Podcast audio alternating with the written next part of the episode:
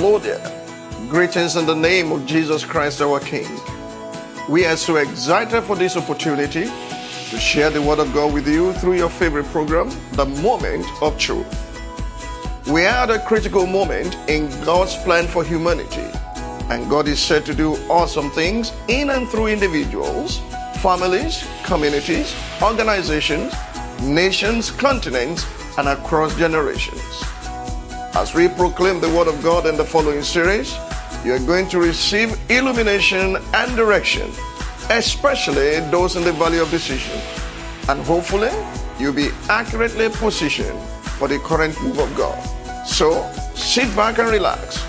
Go ahead, call your family and friends, and get ready for a life changing encounter with the Word of God. As you do, your life will never be the same again. Our Father and our God will bless you.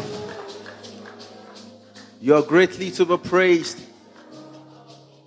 And Father, if we spend all our days praising you, won't be enough. Because Father, all that is done in eternity is praising you. And so Father, if we spend time in time to praise you, we've not done so much. Father, it's just a rehearsal. And so we'll praise you. We worship you. We thank you for your goodness and for your greatness. We thank you for your love, for your care. Thank you for your tender mercies. Thank you, Father, for watching over us. Daddy, we give praise to you. We exalt your holy name in the mighty name of Jesus. Blessed be the name of our Father. In Jesus' precious name we pray. Hallelujah. Last week, Pastor Biola brought us an awesome word, and she, takes, she termed that particular message that she brought to us meeting the real man.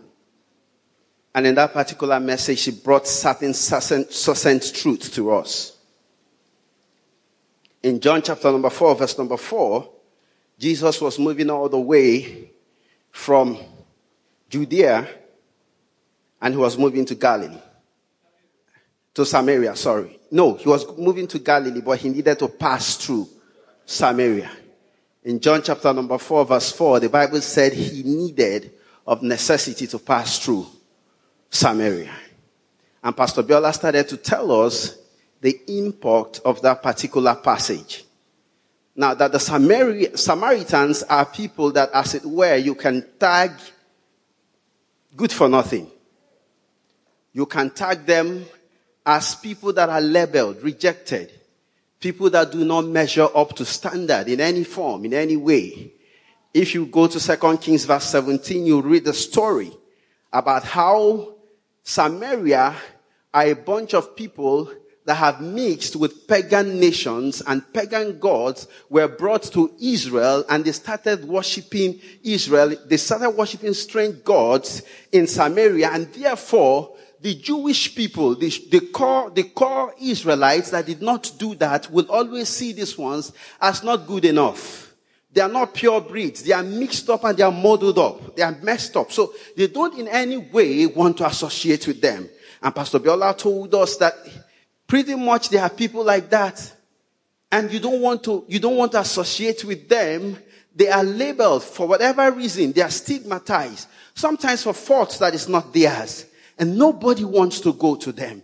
But in that particular John chapter number four, verse number four, the Bible said Jesus of necessity decided to pass through that same place, to go to that same place where nobody wants to go.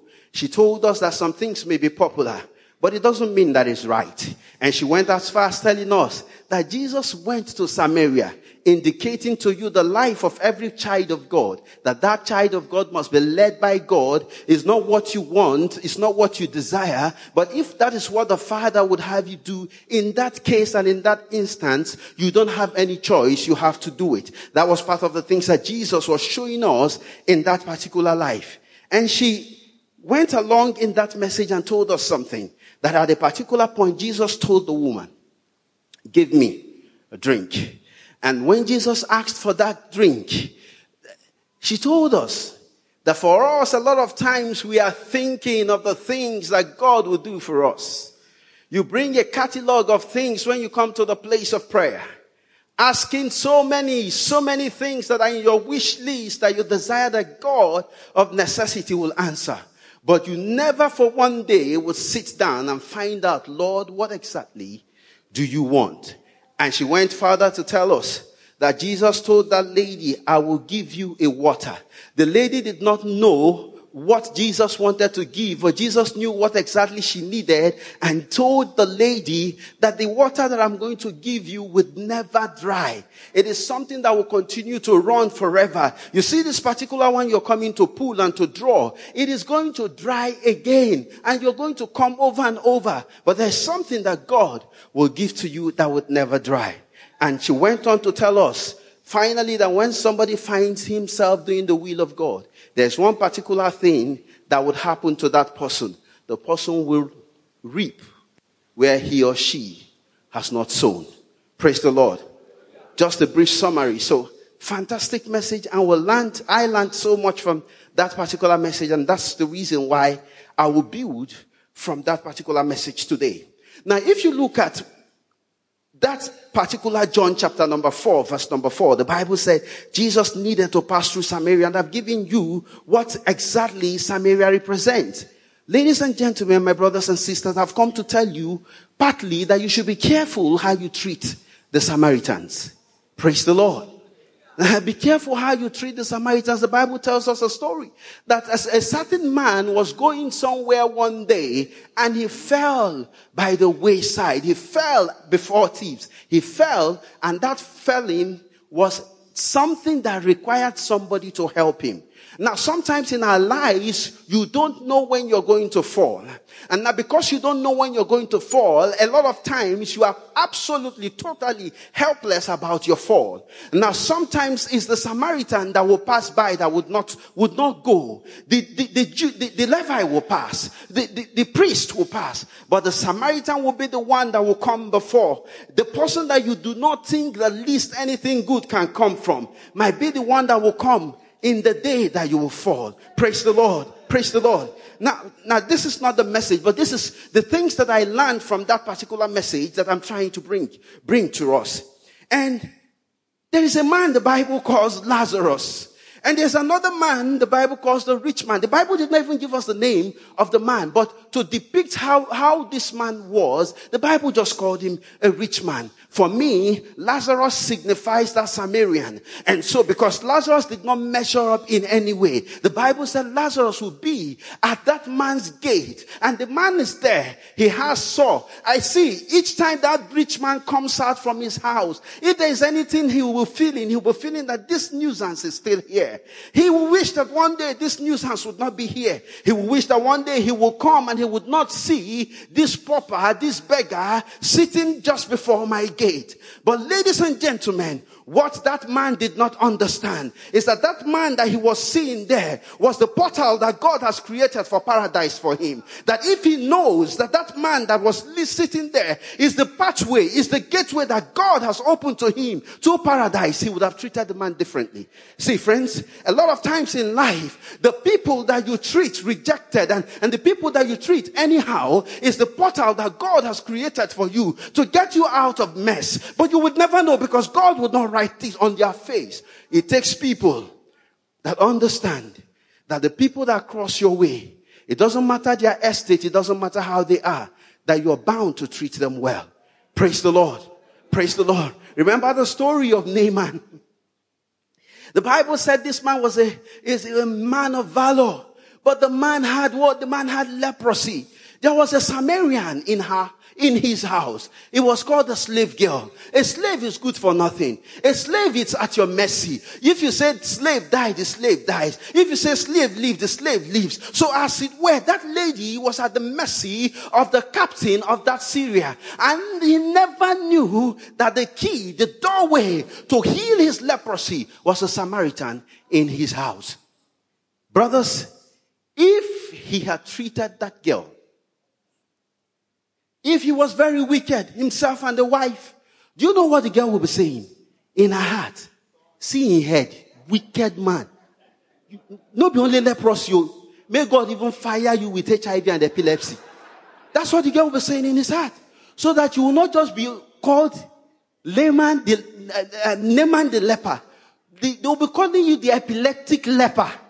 Because God has wired you both with epilepsy and leprosy. Why? Because of such a disposition towards a helpless. But you see, because the man treated that particular Samaritan very well, the Bible said she would whisper and say, Oh, if only my master will go to Israel. There is a prophet in Israel. Be careful how you deal with the Samaritan around you. Some of some of us will have house helps. They can't eat in your dining table. How can it, how, where, how on heaven's earth would your house get shared dining table with you? You know you're too big. You understand you're too big. They can't come close. How can your driver step into your parlor? it's, is he, is he insane? Doesn't he know that that is your parlor? That you're, be careful how you treat the Samaritan. Friends, I want you to understand that Jesus Christ, the King of Kings and the Lords of Lords, creator of the ends of the earth, even though he was the very God, he co-descended from heaven and he took the form of man to become just like you. He left everything. So who are you that even somebody cannot stand before your dining table or eat before your dining? What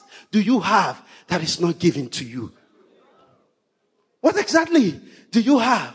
The King of Kings left the glory and came down. You don't understand what that means. You see, when you see dogs, you see dogs. When you see goats, you see goats. But you imagine that a man takes, comes down from this glorious nature that God has given to him and co-descends to be like a goat or like a dog. It's even no comparison to what the master did for you.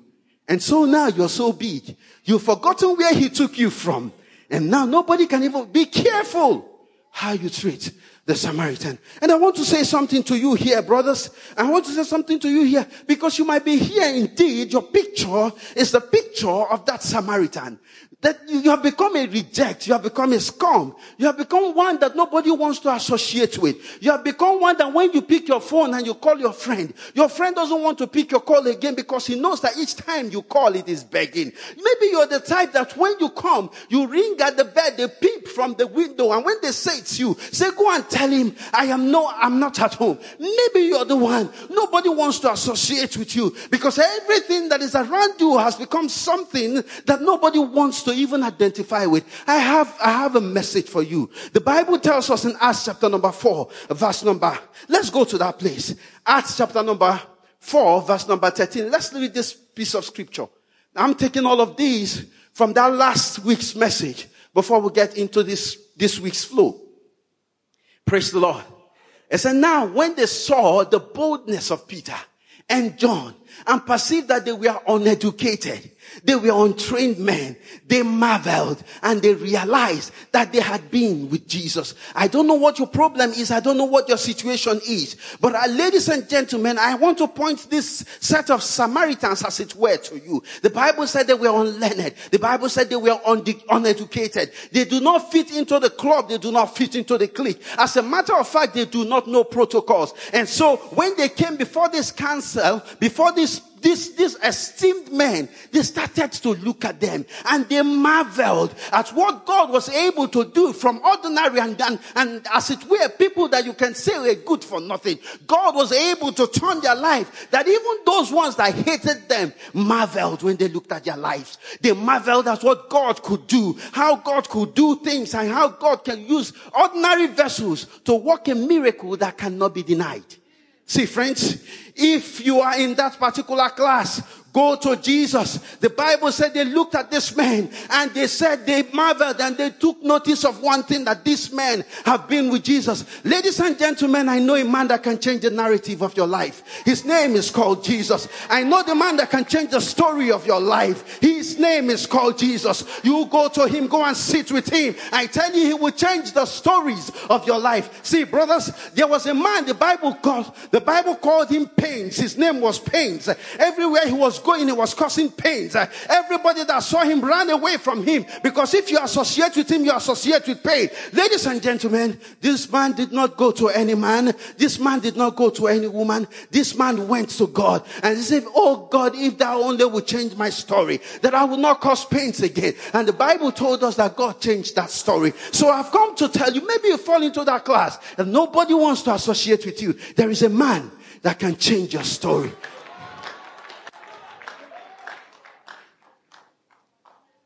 Praise the Lord. Now, for me, today's message is going to be based on what God wants from a man.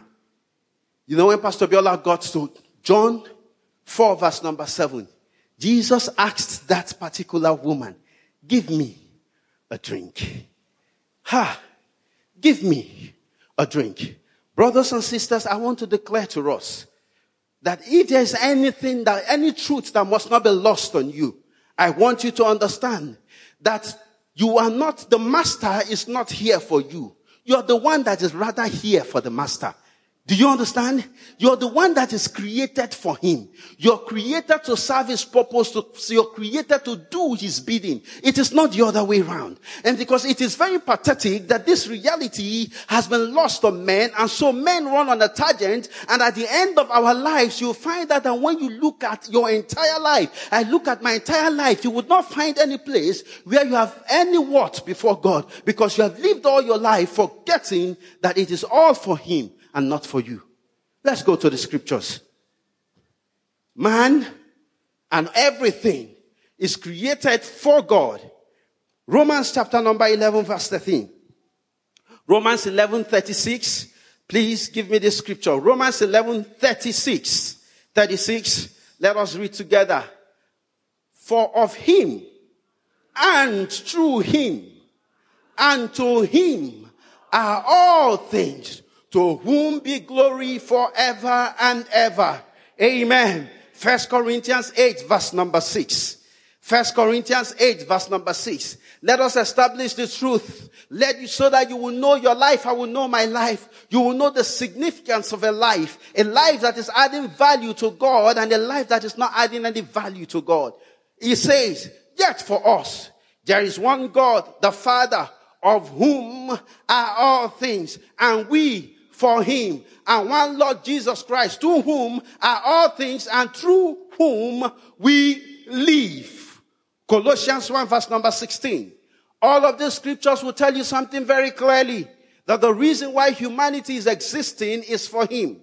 And that any, anybody that lives upon the face of the earth and his life is not tailored according to this scripture, that person is missing the mark.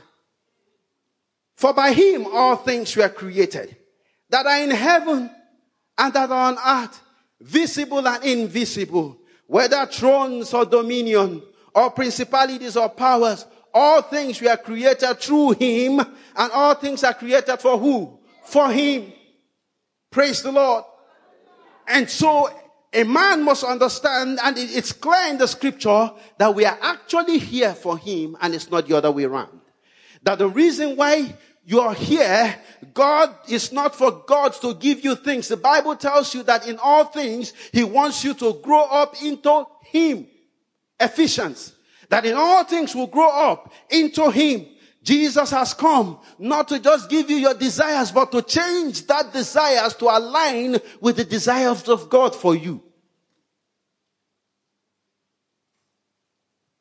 And so it's one truth that has been lost on a generation and a generation decides to live the way they like.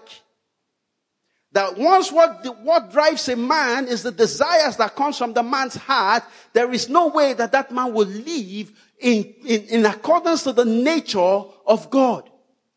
And so the first thing that God will want every man to understand is that God created you first and foremost for himself.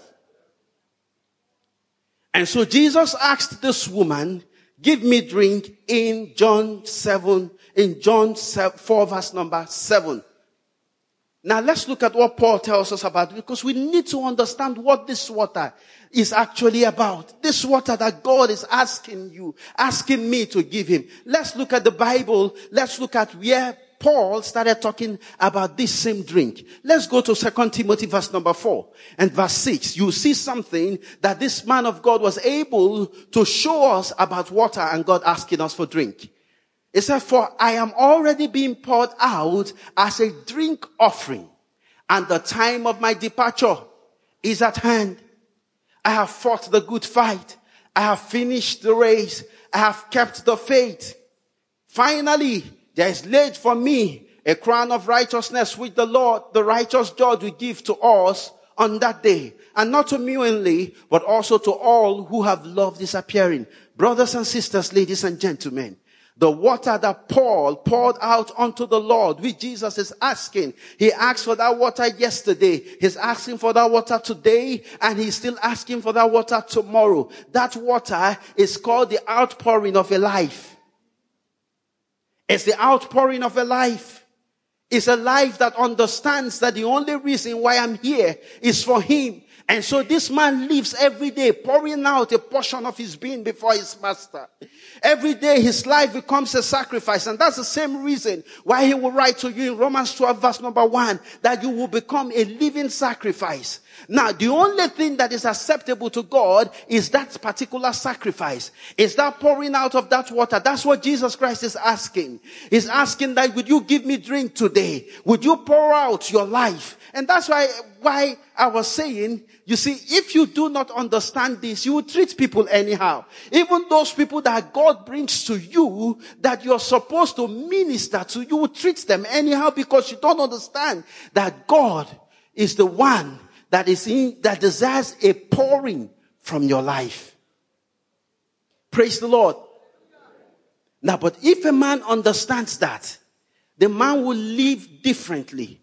The man will see everything differently because he understands that everything that God brings to him is not for him, it's for God. The reason why it's difficult for a man to give, even to his fellow man and even to God, is because he doesn't understand that God is asking for a drink. And that drink means that everything that ever comes to me does not belong to me, it belongs to him. So he doesn't struggle with giving God that which belongs to him because he understands that his life and his being is a drink offering that ought to be poured out to God. The man is not attached to anything. We are so attached to things that things have become gods unto us. And so he saw, he told, give me drink. And Paul begins to tell us that that drink is your life. You know, the Bible is so beautiful. Peter started telling us something in, in, in First Peter chapter number two. He said Jesus himself is the cornerstone. He said, but we ourselves, we are being built up as living stones that we will do something. We will offer to him a spiritual sacrifice through Jesus Christ that is acceptable to God. Every child of God that is not offering a spiritual sacrifice acceptable to God is not, forget it, you're doing nothing. And the only way is pure religion, sir. It's pure religion. And the only way that you can offer that spiritual sacrifice is first of all becoming a living sacrifice. See, friends, let me tell you something. We need to understand that the essence of these things that that why God saved you and why God saved me is too big that until a man comes to the point where he allows God, where he gives up himself, you see God, the Bible talks about God desiring to show to principalities and powers the manifold wisdom of God. The manifold wisdom of God cannot be shown in a man that is living for himself. No, no, no, no. The manifold wisdom of God can only be displayed through living sacrifices. Oh my God, you don't understand. The Bible said, Isaiah 53, and this man, heaven is about to wire the earth, something the earth never knows. And so they took this man. The Bible said, like a sheep that was led to the slaughter. He didn't say anything. They were leading him. They didn't know that heaven was about to wire the earth, something the earth have never seen before. And they took him like a sheep before the shearer. He didn't open his mouth. And they went there and they crucified him. Ladies and gentlemen, when you come to New Testament, the Bible said if the princes, some versions say if the rulers of this world had known, they would never have crucified the Lord of glory. Meaning that because he was a living sacrifice, the wisdom of God that was going to be shown to humanity could happen. Now, if he was like you and myself, we will complain, we will rant, we will talk. But you see, when God is about to show the earth something the earth has never seen, he begins to hover and he would only find living sacrifices to express himself through. Oh, you remember John? The Bible said in Revelation chapter number, number one, he said, I, John, your brother, I was in the island of Patmos for the word of God and the testimony of Jesus Christ. Brothers and sisters, when they were putting John in the island of Patmos, they were thinking they were isolating him. They wanted him to pine away and die in the island of Patmos. When they were putting John in the island of Patmos, they said, you have spoken so much, we can't shut you. We are putting you in a place where we will shut you permanently. When they were putting him, they were thinking to afflict pains. They were thinking that they want John to lose his mind. But ladies and gentlemen, they made a mistake because John was a living sacrifice. And so the moment John hit the islands of Patmos, ladies and gentlemen, comes the revelation. This is the revelation of Jesus Christ, which he showed to his son, John, on the island of Patmos. The word of God and the testimony of Jesus Christ can only come through living sacrifices. That when a man comes to the place where he has said, Lord, this life I've poured it out to you. No pains, no pleasure can take me from you. I've poured it out for you. You will begin to see the wisdom of God come through you. Praise the Lord.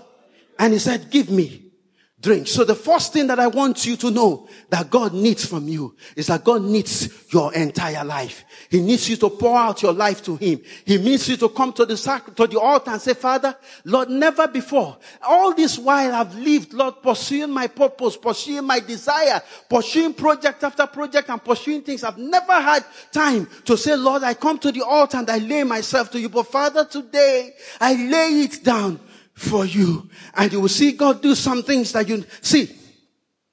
I remember two things that happened to me when I came to do, one was when I came to do IT and the other was when I came to do youth service. I came to Lagos in June. In fact, that was how I came to Latter in the first place. I came to Lagos in June 1999, 1999. I won't forget. And when I got to Lagos, I came to look for an IT place. Ladies and gentlemen, I didn't find an IT place. June passed, July, July, August, September, October. I was supposed to go back to school by December. And by December, there was no place of IT. And if you know, that means automatic carryover, extra session. And here comes December. And I was, in me, there was so much, there was so much pains because, I mean, I don't want to go through an extra session. And so, here was the bargain. I had a friend that was serving in Guinness and so she said, you, you know something? I said, I will bring you into our lab and you just see what we're doing. Then you will write your report. My supervisor will sign for you. And when we go back to school, you will say you served in Guinness. And now, so that was the conversation. And so when I got home, now this thing was troubling my heart because I know that indeed and in truth, I can't say I served in Guinness. And so that conversation and that thing was there until, you know, I just said something to God one day. I said, Lord, I will do an extra year. No problem. I'm not going to lie. I'm not going to say I did what I did not do. My faith is more precious to me. If this is going to cost me an extra year, Father, I will do an extra year. I made up my mind. Now, God was waiting for something. God was waiting for a time when a man would say, Lord, I prefer you than everything. I choose you than everything. Lord, even if it's going to cost me a setback, I choose the setback and I choose you. And the moment that I did that in that particular December, I was at home. I was at home on the place. The place I was staying had like, you know, like a place where people can hang up, hang up upstairs or com- uncompleted building. So I was there that evening, just relaxing. Here comes God's Spirit. He said, go to Kanko Milk. Kanko Milk was a place where I've gone before and they told me that there is no space. And that morning at the voice of the Lord, I went to Kanko Milk and by the time I got to Kanko Milk, they said, where have you been? We have been looking for you. Start now.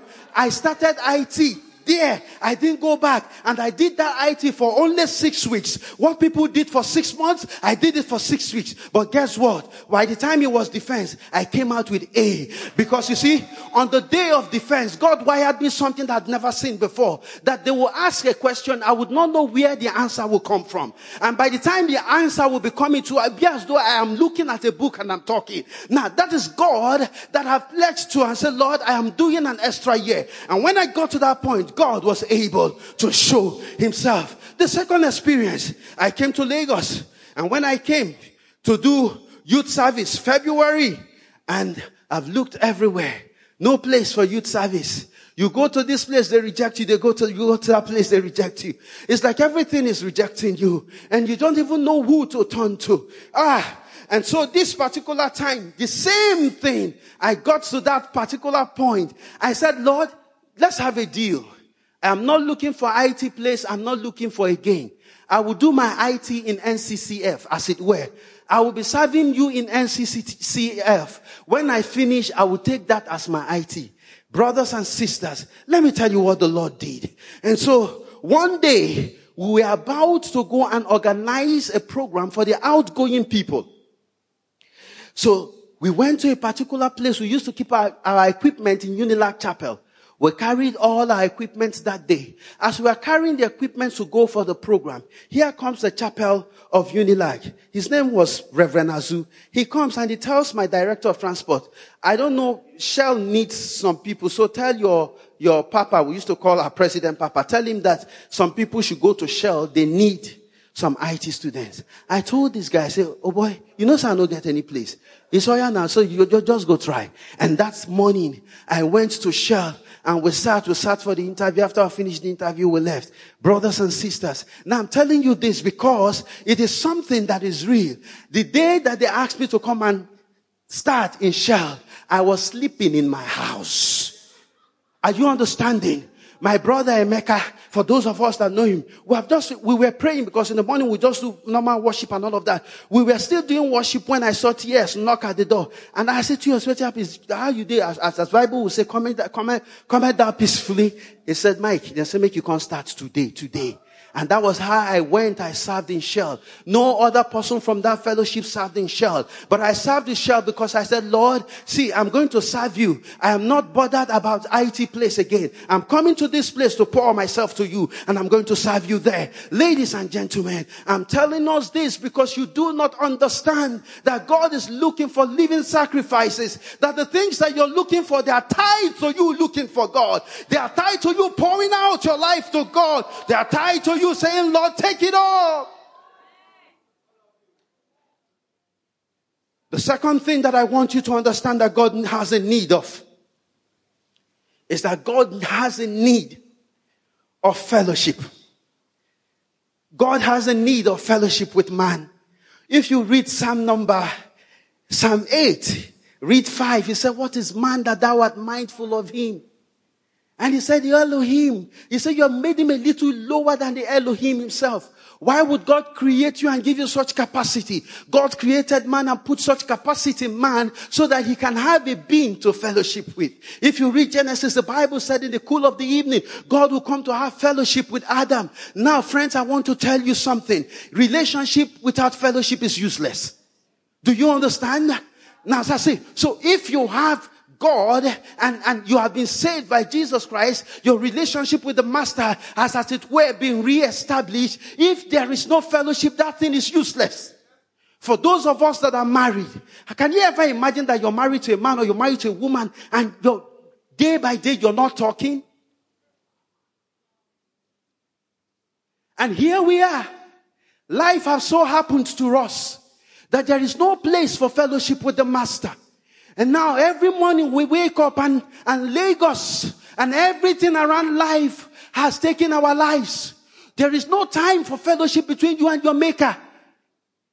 And that is why we are the way we are. Because you do not understand that great things are bad in the place of fellowship. You do not understand that fellowship is the place of revelation. You do not understand. I do not understand. Now, see, let me tell you something. Go and look at the mighty men that you can ever see. Mighty men of God, if you like, written in the Bible, seen upon the face of the earth. The thing that makes them mighty is the place of fellowship. The thing that makes them great is the place of fellowship where a man comes perpetually and sits with God. And he's coming to God. He's not coming to God because he's coming to ask God for anything. He's coming to God because he knows that God is the one that loves him and he loves God. And so he comes to that particular place and he's just coming to chill out with God. He's just coming to say, Daddy, how you doing today? That you know, I, the, the day cannot go without me sitting with you to tell you how my day went. And he's there talking with God. You see, we talk about sp- infrastructure in the spirit. Let me tell you the truth. Let me tell you the truth. A man that wants to Hear God. Maybe somebody calls you and say, I want to know the will of God. Tell me how know the will of God. Brothers and sisters, don't tell the person to go and do anything. Telling the person to go and do anything is like asking a primary one pupil, giving him a secondary school assignment to go and solve. The person cannot decode it. Tell the person to go and build a relationship with God. The moment that fellowship with God is established, the person will begin to hear the voice of God. He doesn't need anything. He will wake up. He will know what God is saying. He will know the direction God is going because there is a place of fellowship and God reviews his heart, his mind in the place of fellowship. That is why the people that are found in the place of fellowship, they're always doing the will of God because in that place they know the mind of God. And so when they wake up, like Elder Heidi was saying, when they they are not coming to beat about the bush. They know what the Lord is saying. Listen to me. Sometimes pastor will come. He will tell you, thus says the Lord. And when God says that his life is established upon that particular word, there is a place of fellowship that everything that concerns a man is revealed. God needs fellowship. Why he needs fellowship is because without fellowship, the relationship is useless. He can't speak to you. If he speaks, you can't hear. You can't speak with him. So how is he going to use you to execute the assignments upon the face of the earth? Tell me how. Go and ask husbands and wife. The day communication breaks down in a home, that relationship is gone.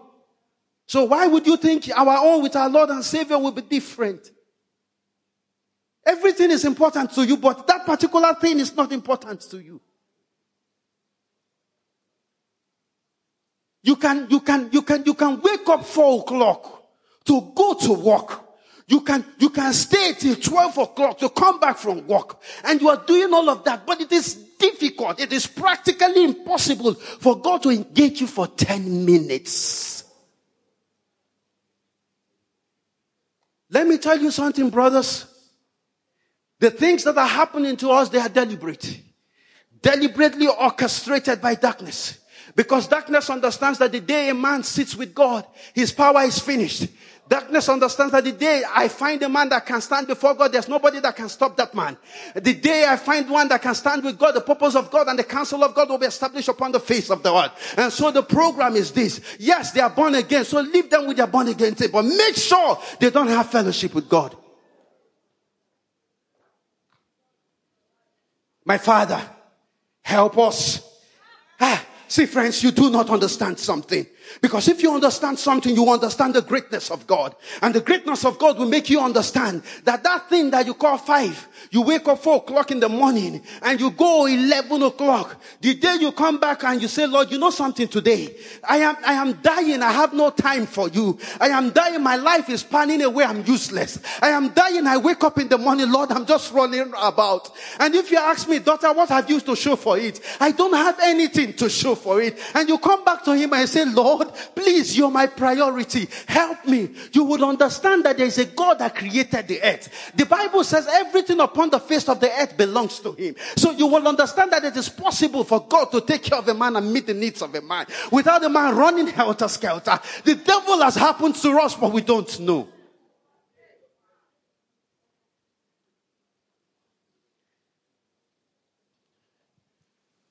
God needs fellowship.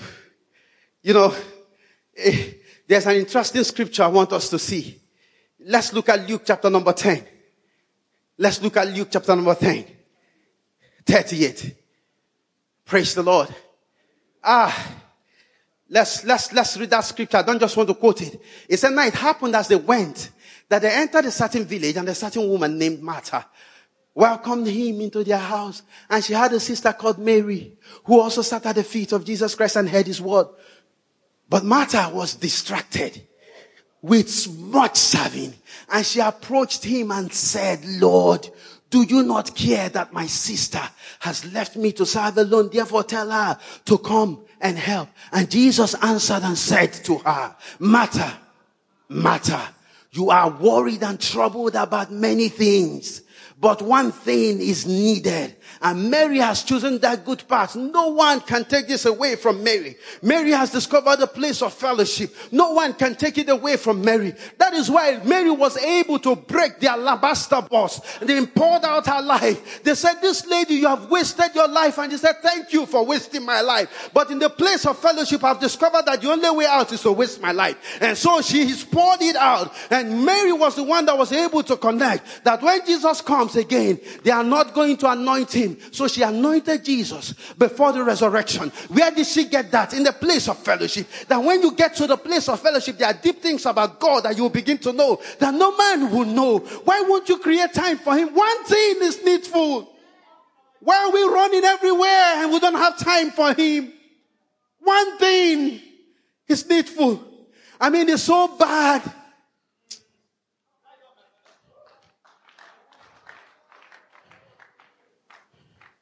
Praise the Lord. Praise the Lord. See, friends, in the place of fellowship, what happens to you is that the nature of God begins to rub off on you. You understand? The essence of God, the glory of God, the beauty of God begins to rub off on you. He begins to change you from humanity to divinity. And so you are like him. Why? Because the Bible said as we behold him with open, with unveiled faces in the mirror, we are being transformed from glory to glory into that same thing that we are seeing as by God's spirit in the place of fellowship. There is that intercourse that changes man to become like God. And that's what the devil does not want, and you don't know it, and I don't know it. How do you think that this thing happened? Ah, the models are there for us. I am Gabriel, the one that stands in the presence of God. Oh, Pari, that's all. I stand in the place of fellowship. I hear the mind of God. Jesus says to you, look at the first Adam. God will come in the evening to speak with him. Look at the, the last Adam. The Bible said Jesus will often withdraw to himself to a quiet place and he would stay there all night. So why do you think that you'll be different? We have upon the face of the earth two men. You have the first man, the first Adam, you have the other one showing you this is the standard of God. And both of them, in all of them, fellowship was an integral part of their life. And so why? See, the fall of Adam started when Adam went away from the place of fellowship. Adam, where art thou? And so God is asking you today, where art thou?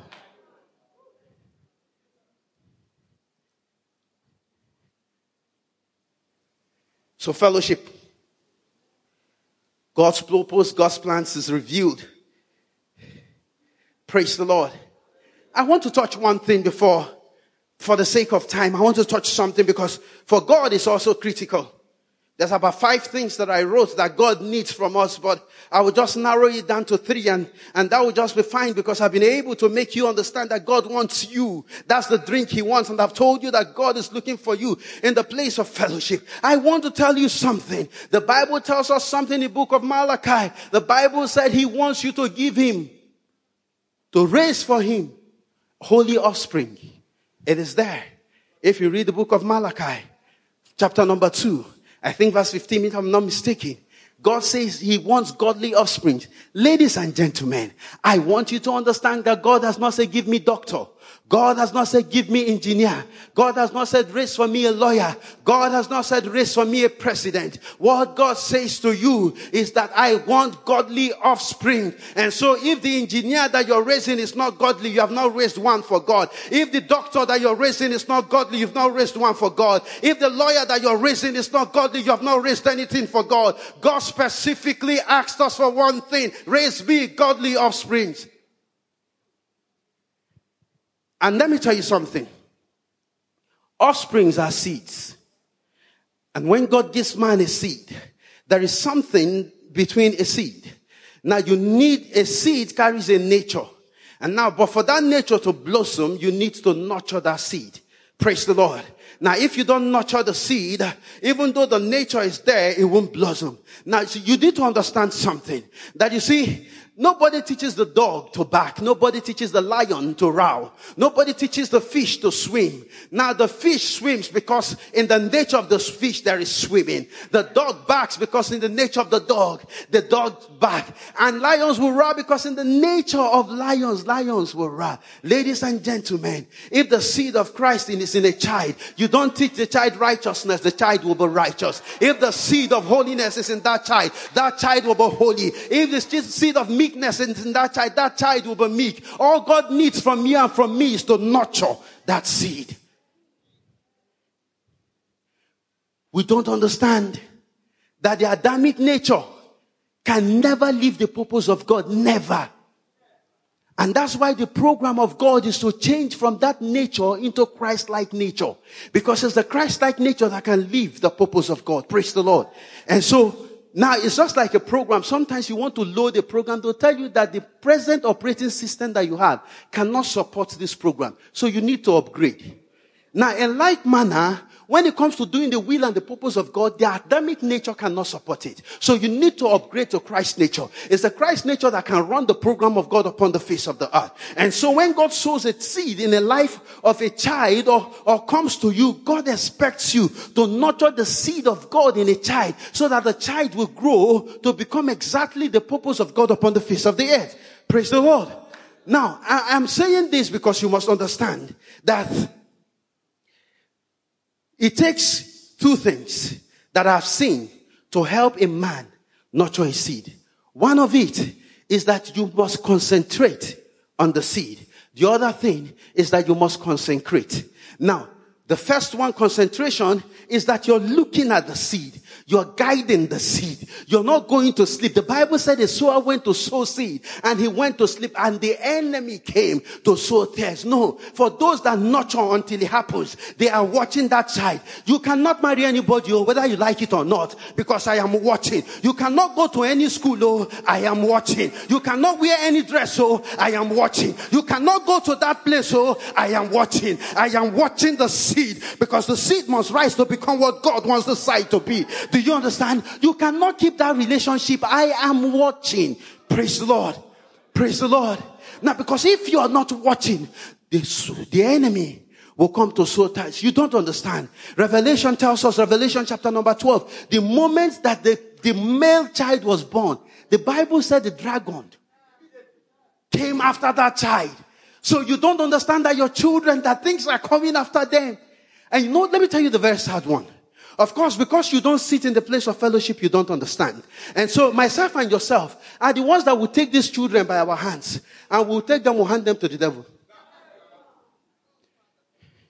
You call it, you want them to go to a school where they have social capital, where they meet the who and who, where the one who becomes their children becomes their friend. But you have not asked yourself, what is this child becoming? You know, pastor told us, be careful what you're becoming. Now we've forgotten that you take a child to a particular environment and you kill everything about God in that child and that child becomes a devil.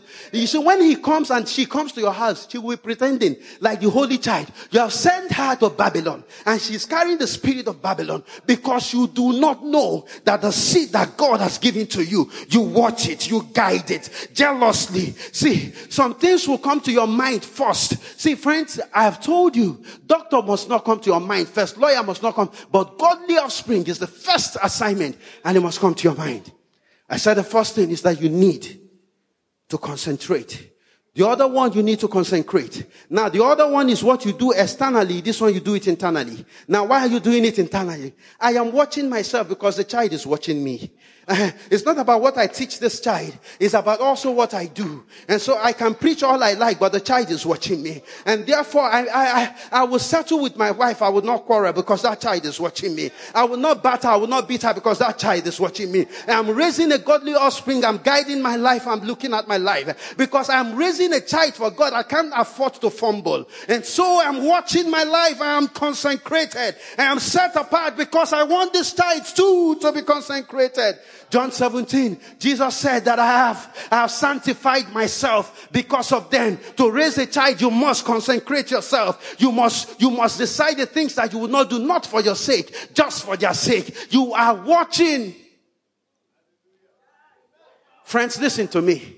The Bible said, and when Samuel was born, God, the mother told Eli, he said, you know what? This one is going to serve you, not yet. But allow me, let me win this child. Now bring it to the Lord. Parents, I want you to understand that part of the responsibility in nurturing is to win, is to win the word out of the child, is to win the word out of the child, is to bring the child to the place where the taste board of the child is changed into the heavenly desires. Candy spoil our taste board. When a child eats too much candy, when you give him real food, he will reject it. Are we together here? And so what God wants is that like Samuel, uh, uh, like, uh, like, like Hannah will take Samuel and begin to nurture. Hey, and begin to wane and be saying, you know, my darling, you can't do this. My darling, you can't do that. And begin to show the child a particular life that is different from every life outside. You know, creating another paradigm for that child. Creating a love for the father that the child sees in you. As you begin to live those things, you win the world from the child. So much so that when the child gets into the world, the world cannot have effect on that child. Ladies and gentlemen, I've seen another evil upon the face of the earth. And I'll tell you what the evil is. You will see a mother, you see a father that has a child. In that child, you know nothing is in that child. There is no substance. Christ is not forming that child. And you take that innocent child and go and put that child in a boarding school. You, you are evil. No, no, brethren, let's, let's tell ourselves the home truth. Now, because my own concern is God, and, and, and, and, we're looking at how God will raise godly offspring. How can you take a child that does not know left from right, that cannot say yes to evil and right? You can't tell a child. You take that child and you go and put the child in a public school, and you come, you put the child in a place where the child has no defense. A, a, a seven years old boy or a seven years old girl that has not grown with any virtue or anything is in a public school. The child comes back now. He's a, she's a lesbian. He's a homosexual because mom, dad were not there. You take God's child and dump in a particular place. What are you telling me? Praise the Lord. Praise the Lord. It's an evil. Your thought, first of all, is God and not you. And so you take God first and raise for God a godly offspring, watching at your life making sure that nothing goes wrong between you. You see, when you fellowship with God, God changes you. The problems you have with your wife, your spouse that the children are looking at, you'll find out that by the time God begins to change you, you're quarreling less with your wife. There is no more quarrel. God has changed you. God would not go to change your wife. God will come to change you. Now, because you have come to the place of fellowship, you're seeing God. God is touching you. Those issues are no issues again. And so in your home, all of a sudden, you that used to frown every time, now you're smiling because something about God is coming to you. And the children are looking at you and they're saying, Daddy has changed. And Daddy is saying, Yes, I'm showing you a life that a man should live. Now, because you have come to the place of fellowship, the relationship between you and your wife is the way it's supposed to be you are nurturing what God has given to you. And at the end of the day, you raise a holy offspring for God. And God looks at you, God is satisfied. God looks at me, God is satisfied. God looks at our children, God is satisfied. You see, one of the things I always tell myself is I tell myself, Mike, the greatest thing that can happen to me is the day that I'll be closing my eyes in death and heaven is smiling and God is saying, son, come home. You've done well. It's the greatest thing that can happen to me. You've raised for me holy offspring. You've raised for me children that are bringing me joy. Brothers and sisters, there is a need that God has from man. And I've just told you about three. There are more. But let's stop there today. Let's rise to our feet.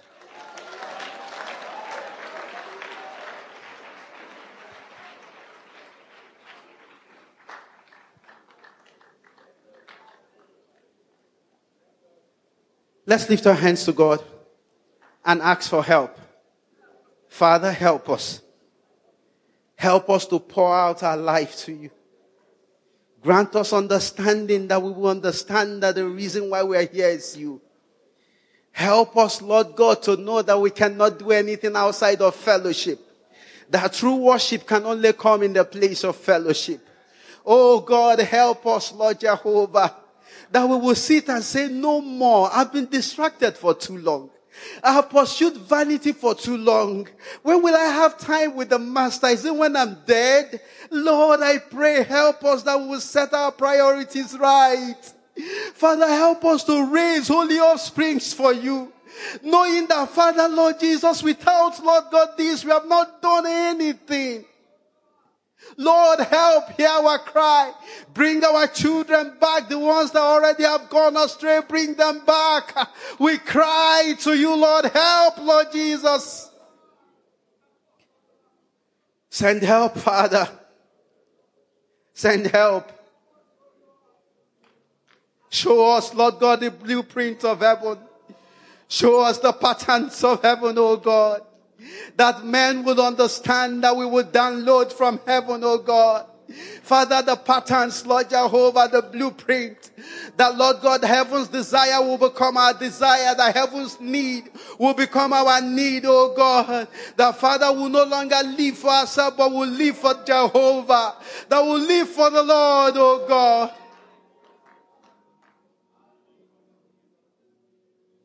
Father, this is our cry to you.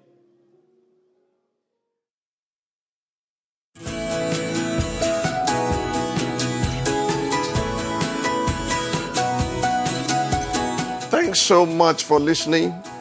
We have to end it here today, but it's been a real joy to come into your homes to unveil the truth of God's Word. I pray that the Word of God you have received will sink deeply into your hearts and bring forth tangible fruit in Jesus' name. Amen.